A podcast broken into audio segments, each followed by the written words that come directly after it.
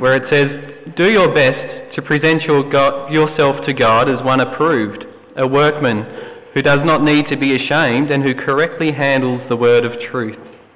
Avoid godless chatter, because those who indulge in it will become more and more ungodly. Their teaching will spread like gangrene.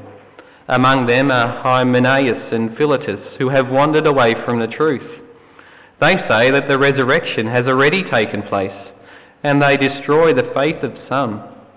Nevertheless, God's solid foundation stands firm, sealed with this inscription The Lord knows those who are his, and everyone who confesses the name of the Lord must turn away from wickedness. In a large house there are articles not only of gold and silver, but also of wood and clay.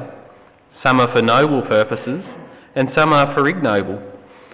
If a man cleanses himself from the latter, he will be an instrument for noble purposes, made holy, useful to the master, and prepared to do any good work. Flee the evil desires of youth, and pursue righteousness, faith, love, and peace, along with those who call on the Lord out of a pure heart. Don't have anything to do with foolish and stupid arguments, because you know they produce quarrels. And the Lord's servant must not quarrel.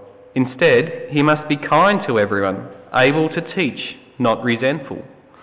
Those who oppose him, he must gently instruct, in the hope that God will grant them repentance, leading them to a knowledge of the truth, and that they will come to their senses and escape from the trap of the devil, who has taken them captive to do his will. But mark this there will be terrible times in the last days. People will be lovers of themselves, lovers of money, boastful, proud, abusive, disobedient to their parents, ungrateful, unholy, without love, unforgiving, slanderous, without self control, brutal, not lovers of good, treacherous, rash, conceited, lovers of pleasure rather than lovers of God, having a form of godliness but denying its power, have nothing to do with them. They are the kind who worm their way into homes and gain control over weak willed women, who are loaded down with sins and are swayed by all kinds of evil desires, always learning but never able to acknowledge the truth. Just as Jannes and Jambres opposed Moses, so also these men oppose the truth. Men of depraved minds, who, as far as their faith is concerned, are rejected. But they will not get very far because, as in the case of those men, their folly will be clear to everyone. Thanks, Carl.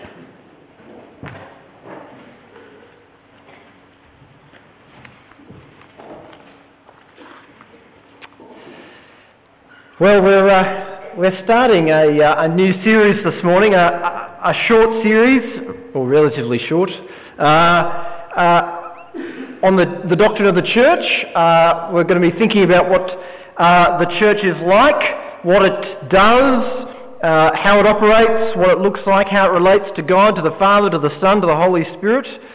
Uh, and, and hopefully over that we'll kind of reshape uh, our minds and our understanding of what the church uh, of God is. But this morning uh, I want to begin not with uh, thinking oddly enough about what the church actually is, but, but by thinking about what our expectations of the church are. I don't know if you've ever had that experience uh, where someone has told you that uh, some movie is the best movie that they've ever seen. And they said, you know, you have to go and see the new Muppet movie. And, uh, and so you go and uh, brave the embarrassment, you know, of going to the cinema to see a film like that, and you're bitterly disappointed bitterly disappointed uh, at, at the film. Uh, and you go and you go, well, what a waste of time and money that was. Uh, or perhaps you've had the opposite experience where someone says, uh, This is the worst uh, book or the worst film uh, that you've ever read, uh, uh, the worst book that you've ever read, and so you avoid reading this book for 10 years only to pick up, you know, Pride and Prejudice 10 years later and discover that it's one of the best books that you've ever read. I don't know how many people that's happened to, but uh, but there you go. Uh, uh, have you ever had that problem of false expectations. You know, expectations being built up and then shattered, or expectations being kind of brought low and then being pleasantly surprised. Well, if wrong expectations can be unfortunate when it comes to books uh, and to movies, they can be crippling when it comes to the church. Curiously enough, I think people both expect too much from the church, they, they expect it to be better than it really is, and at the same time they hope for too little from the church. And this morning I'm hoping to address that by looking at, at two passages uh, which talk about, in the first place, the desire of the church, that's 2 Timothy, and then Ephesians 3, which, which goes on to show us just a glimpse, I think, of the glory of the church. Uh, I have to acknowledge before we get into that first passage that a lot of what I'm going to say this morning has been influenced by a series of talks by a guy named Peter Adam. Uh, they're called The Making of the Man of God. You can get them at the Gospel Coalition website. Uh, and a lot of what he has said in those talks really reshaped my own understanding of ministry uh, and of the church. Uh, but since he stole his ideas from God and Paul, uh, I don't feel so bad uh, taking his ideas and then uh, re uh, saying them this morning. But the first passage that we're looking at is, is that one in 2 Timothy. and 2 Timothy is a letter, if you don't know, is a letter written by the Apostle Paul, the first, probably the first church planter and evangelist. And he's writing to Timothy, his protege, another church planter and evangelist. Uh, and in that letter, Paul is addressing uh, the fact that in Timothy's church, there are pe- people who are teaching lies and undermining the faith. Uh, Paul says that the lies are like gangrene. Uh, so it just keeps on spreading, and every time it spreads, you have to cut a bit more off. Uh, so these lies keep on uh, spreading the church, they're killing the church, and bits keep being lopped off. And it's in that context that Paul says something quite shocking, really, uh, about the nature of the church. Look at verse, uh, at verse 20. Paul says, In a large house there are articles not only of gold and silver, but also of wood and clay. Some are for noble purposes, and some for ignoble. What Paul is saying is, is that the church is a mixture of good and bad. The church is a mixture of useful and useless, of clean and unclean. The church, this side of Jesus' return, he's saying, will always be full of both true believers, true Christians, and false Christians as well. Uh, if you read a lot of the New Testament, you'll discover that most of it, most of the letters in particular, are addressed to churches who needed to sort out their sin. Uh, the New Testament tells us about churches which are divided by church politics, where one group is following one leader and another group is following another leader. The New Testament tells us about a church where a guy was sleeping with his mother, uh, with his stepmother. Uh, the New Testament tells us about churches uh, which were loveless, churches which were self-seeking, churches which are in danger of deserting the gospel, churches which are in danger of denying the divinity of Jesus, churches which promoted immorality, churches which sucked up to the rich and ignored the poor. The, uh, the letters to the seven churches in Revelation, you might know them, uh, they give a, a, really quite disturbing uh, picture of what the church in those days was like. Uh, there is a church in those, uh, out of those seven, a church which has lost its love for Christ, a church which is engaged in worshipping other gods, a church which is, in, which is engaged in sexual immorality, there's a church which is in, involved in a kind of religious prostitution, uh, and there's a church which is spiritually dead. But if all that wasn't bad enough, Paul here in, uh, in 2 Timothy chapter 3 lets Timothy in on a bit of a prophecy from God about the dangers of the church in the last days.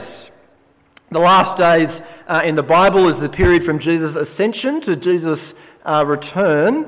So it, it covers uh, the church in Timothy's day and the church in our day as well. You might think uh, when we, you might have thought when we read through chapter three before, the beginning of chapter three, that Paul was talking uh, about the world, but he's not. He's talking about the, the dangers of the church, the condition of the church. Uh, he mentions uh, Jannes and Jambres, who are two characters in the Old Testament, and they were part of the Old Testament people of God. They were, they were you know, with the rest of the community of God uh, in the time of Moses. And what Paul is saying is that their rebellion is a kind of a pattern of rebellion, uh, of a kind of a pattern that the churches will, of the difficulty that the churches will face in the last days. So, what difficulties will the church face? Well, this is what Paul says, what God says in verse 2. People will be lovers of themselves, lovers of money, boastful, proud, abusive, disobedient to parents, ungrateful, unholy, without love, unforgiving, slanderous, without self-control, brutal, not lovers of the good, treacherous, rash, conceited, lovers of pleasure rather than lovers of God, having a form of godliness but denying its power, have nothing to do with them.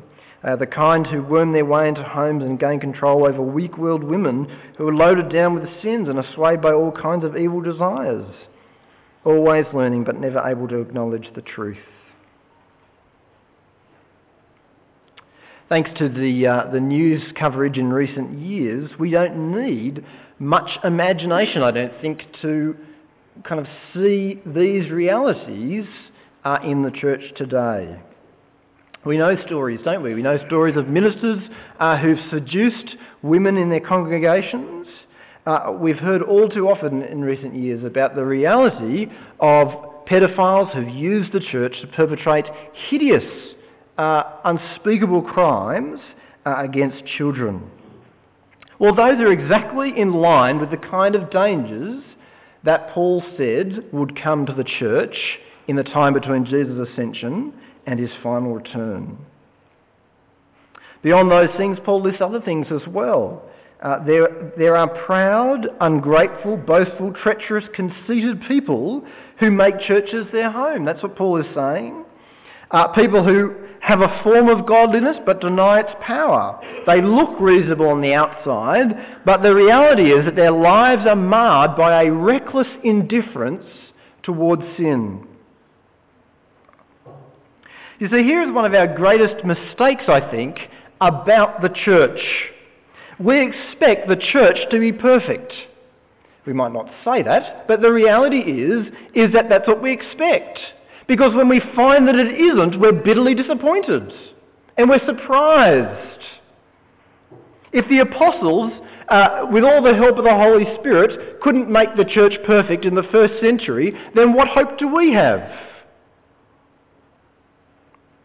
Not only that, God has never promised that the church will be perfect this side of Jesus' return. Here in 2 Timothy, God is showing that the church will always be mixed. In a large house, there's items of usefulness and items which aren't useful. The church will always be mixed, always in danger from corruption, while we wait for the return of Jesus. You see, while the gospel is a gospel of peace with God, the church is not a place, it's not a haven of peace. It's not a, a, bastion of peace while everything is falling apart around us. The church is the front line on the battleground. It's a place where we, where we need to constantly fight against the corrupting influence of sin. The church will always be mixed as long as we await the return of Jesus. So that's the, that's the first thing, the, the reality of the mixed nature of the church. But how do we deal with that? Uh, how do we deal with the mixed nature of the church? It's tempting, uh, I think, one approach uh, is to just kind of uh, move from church to church. You know, the, the, the way that you deal with the mixed nature of the church is to leave.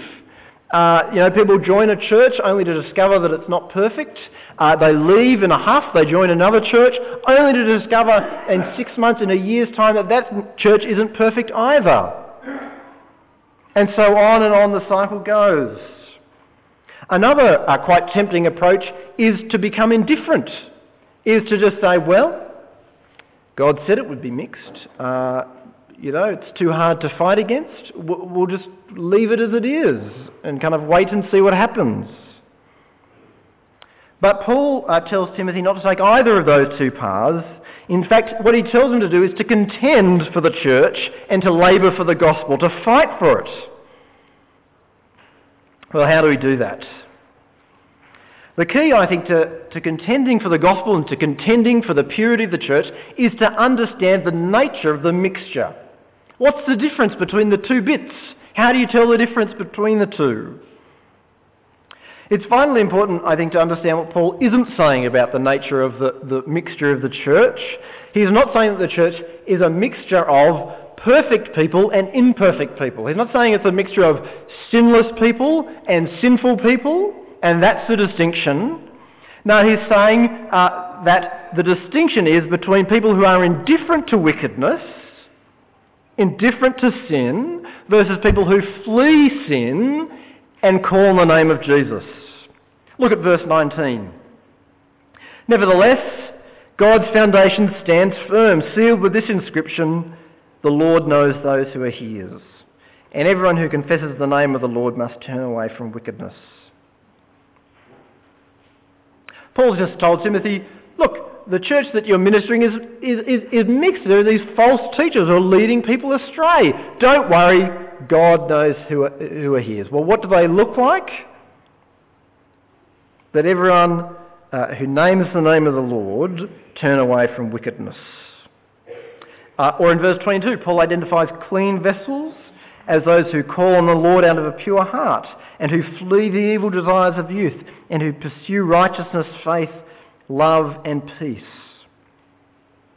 So the dividing line between true believers and false Christians is that false Christians are indifferent to uh, to error and indifferent to sin, while true Christians flee sin, pursue righteousness as they call on Jesus' name.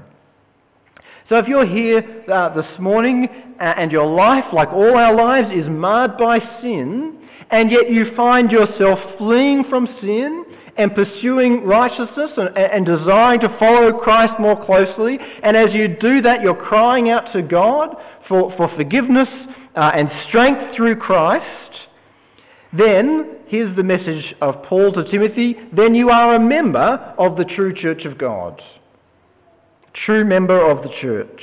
If, on the other hand, uh, you attend church regularly every week, you always put uh, money in the collection bag, uh, when it's your turn to do morning tea on the roster, you always bring something, you bring more than other people. Uh, if that's the shape of your life, and yet you don't find yourself fleeing sin uh, or pursuing righteousness or getting on your knees and crying out to God for, uh, for mercy and forgiveness and power to overcome sin, if you don't find that those things are a constant part of your life, then the message of Paul to Timothy is people who look like that aren't true members of the church of God.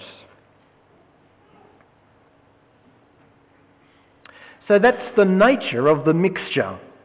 But how does that help? How, do, how does knowing that help Timothy contend for the purity of the church and for the gospel? What was Timothy to do uh, then in contending for the purity of the church?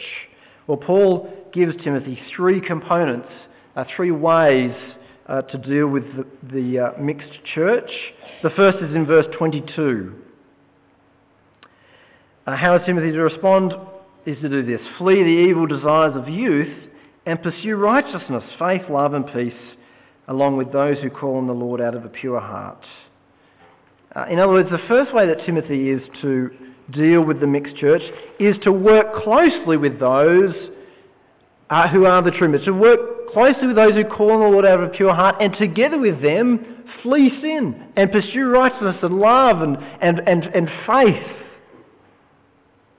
The second element is in verse uh, verses 24 to 26. Uh, Paul writes, Don't have anything to do with foolish and stupid arguments, because you know they produce quarrels. Uh, and the Lord's servant, servant must not quarrel, instead, he must be kind to everyone, able to teach, not resentful. Those who oppose him he must gently instruct, in the hope that God will grant them repentance, leading them to a knowledge of the truth, and that they will come to their senses and escape from the trap of the devil, who has taken them captive to do his will. That is, there are those in the church who are going astray. They're being led astray by error. Uh, they're being led astray into sin. What is Timothy to do he is to teach them with great patience and careful instruction, without resentment, but with great patience and careful instruction. He's to work closely with those who call on the Lord out of a pure heart, those who are going astray. He's to teach with great patience and careful instruction. And the third element is in verse 5 of chapter 3, where Paul's talking about those people who, who, who are absolutely corrupt. Paul says, have nothing to do with them. That is, after, if after patient uh, and gentle instruction a person uh, seems uh, to be hardened in sin and going astray more and more, uh, rather than fleeing sin and pursuing righteousness and calling on the name of Jesus, well then there comes a point when a person, when a person seems to be absolutely corrupt, like those people des- described at the beginning of chapter 3, there comes a point where you have to stop uh, any relationship with them and the leaders of the church need to put them out of the church.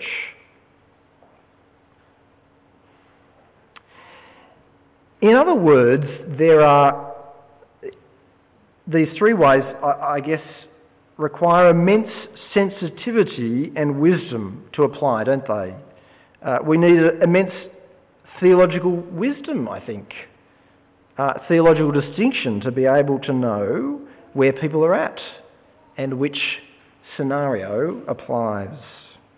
We have to studiously avoid the trap of thinking that every person in the church that we don't get on well with uh, or who causes us a bit of trouble, we have to avoid the trap of thinking that they must be an unbeliever.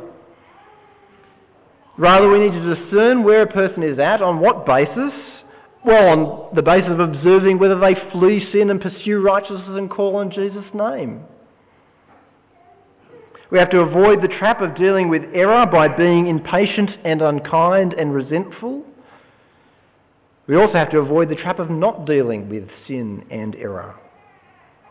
We have to avoid the trap of letting things just slide by.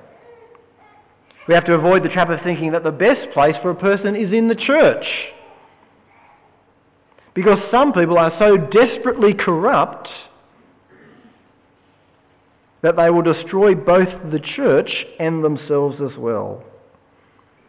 And the only way to protect the church and the only hope for waking that person up sometimes is to put them outside the church and the fellowship of the gospel. Well, that's the reality, unfortunately, uh, of the church this side of Jesus' return. Uh, that's the reality, uh, and that's how we need to deal with it, with the, the reality of a mixed church. But if that's the condition of the church, and it's a sobering reflection, I think, then, you know, I, I suppose the question is should we then be pessimistic about the church? Should we uh, give up on the church? You know, are those people right who, who, who just leave, or, or are those people right who just uh, retreat to the kind of their own spiritual experience?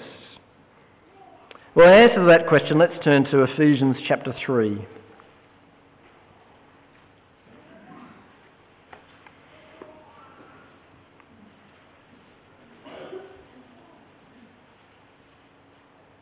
It's, a, it's astonishing, actually. If you, want a, if you want a letter in the New Testament on the church, you want a book on the church, Ephesians is that book. It's amazing how much it deals with the church.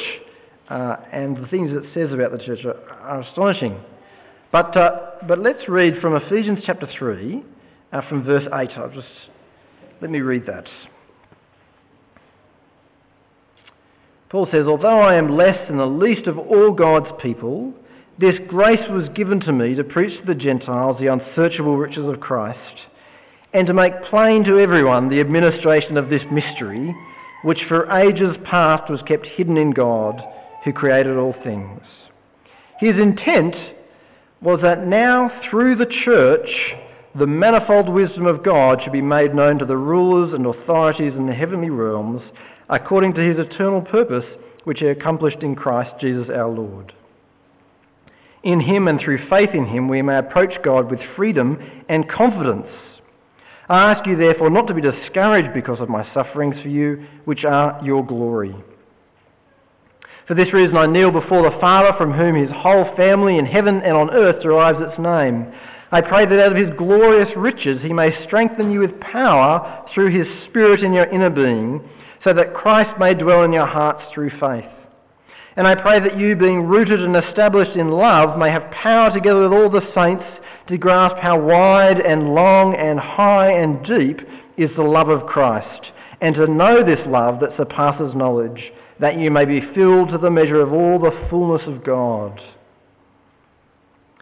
Now to him who is able to do immeasurably more than all we ask or imagine, according to his power that is at work within us, to him be glory in the church and in Christ Jesus throughout all generations, forever and ever. Amen. There are two uh, absolutely astonishing statements, I think, there in Ephesians chapter 3. The first uh, is in verse 10, where Paul says that God's intent was that now through the church the manifold wisdom of God should be made known to the rulers and authorities in the heavenly realms. That is, the wisdom of God made known across the whole world, across the whole universe, to everybody in it. How? Through the church. That's the first thing. The second thing is no less remarkable. In verse 21, Paul finishes uh, his prayer with this To him be glory in the church and in Christ Jesus throughout all generations, forever and ever. Amen. Paul says, To God be the glory. In what? In Christ. That's, that's what we expect, and that's what he says. But what does he put first? Where is God's glory going to be made manifest? In the church. These are two of the most astonishing statements, claims that the Bible makes about the church, that in the church the glory and the wisdom of God will be made known and revealed to the whole world, to the whole universe, to the heavenly beings, through the church, the glory of God. And yet it doesn't seem like that very often, does it? It certainly doesn't feel like that. Uh, I don't know, when you think about the branch, is that what you think? That what we're doing week in, week, week out is making manifest the wisdom and the glory of God. The church is marred by scandals, the church worldwide. The church is put down by the press. And yet I think we see glimpses uh, of the glory of God, don't we? I, I don't know uh, how many people uh, watched the Defining Marriage uh, webcast this past week uh, or have caught up with it since, but John Anderson in that, um, in that program made the observation that before the fight against slavery uh, through Wilberforce and other evangelical Christians, something like three quarters of the world's population was in one kind of slavery or another. Uh, and that through the influence of people like Wilberforce and, and other uh, evangelicals in that time, slavery, slavery kind of was totally, almost totally overcome, almost totally abolished. Uh, it was the largest human rights movement, uh, Anderson says, in the history of the world, and it was led by Christians, uh, by people who believed in Jesus. And in things like that, we see something, don't we, of the glory of God being made manifest to the world. But maybe the most astonishing thing uh, that Paul says here in Ephesians is not just that God's glory is made manifest in Jesus and in the church. I think what's most interesting and maybe most exciting is what he sets it alongside. Look how Paul starts uh, that quote, that, that statement in, in verse 20. Now to him who is able to do immeasurably more than all we ask or imagine. That's uh, such an important thing to say, isn't it? Uh, it's such an important thing to say because we ask and imagine very little for the church. Our hopes for the church are small, and the things that we ask God to do in the church are small as well. I wonder what, I wonder what you do ask God to do for the church. Um, if you ask anything, what would you ask God to do for the church if you had the opportunity? I mean, just take our church. Just think about our church only for the moment. What would you ask God to do for the branch? You might ask God to fill the rosters. Uh, that's a good goal, isn't it? You know, that's a, we, we need that. It's not a bad, not a bad goal. But Paul says God can do so much more than that. Uh, you might ask for people to turn up to activities that the church puts on. There's nothing more depressing, is there, than, than putting all this effort into organising something and then no one turns up. You know, five, five people turn up and it takes all the wind out of your sails. You might ask God for that.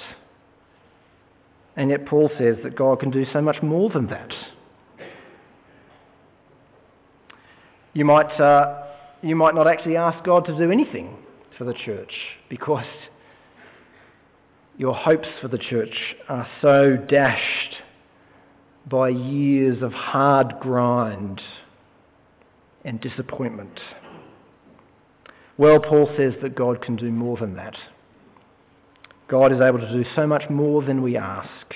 And he's able to do so much more than we imagine. I mean, what do you imagine for the church? If you were to take your best goal, the, the brightest thing, the brightest idea, the greatest idea that you could ever think of for the church, for our church, what would it be? You might imagine a church with cutting edge music or with old music, with a, with a 50 piece orchestra and timpanis and who knows what else. You might imagine a church with a new sign that really grabs people's attention and gets people in through the door.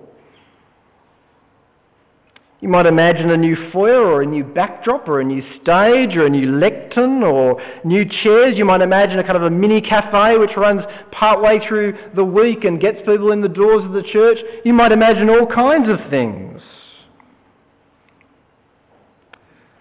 Paul says God is able to do so much more than we ask or imagine. But those dreams are such small dreams, really, aren't they? You might have large dreams for the church. You might imagine that God could transform Launceston through the preaching of the gospel and that thousands of people would be converted and bow the knee to Jesus. And Paul says, God can do so much more than we ask or imagine. What God is able to do through a motley bunch of people like you and me is to bring glory to himself through the church and through Jesus Christ. Glory through reconciling people to himself through Jesus. Glory through transforming churches into communities of people captivated by the love of God. Glory through people being so strengthened by God that they have the power to grasp the heights and the depths and the breadth of the love of God. A church leader, uh, a friend of mine in a, in a mixed denomination, uh, has commented once before that people often ask him whether he's pessimistic about the church. Are you pessimistic about the church? And he always responds, he says this Jesus said, I will build my church, and the gates of hell will not prevail against it. And I believe him. Let's pray.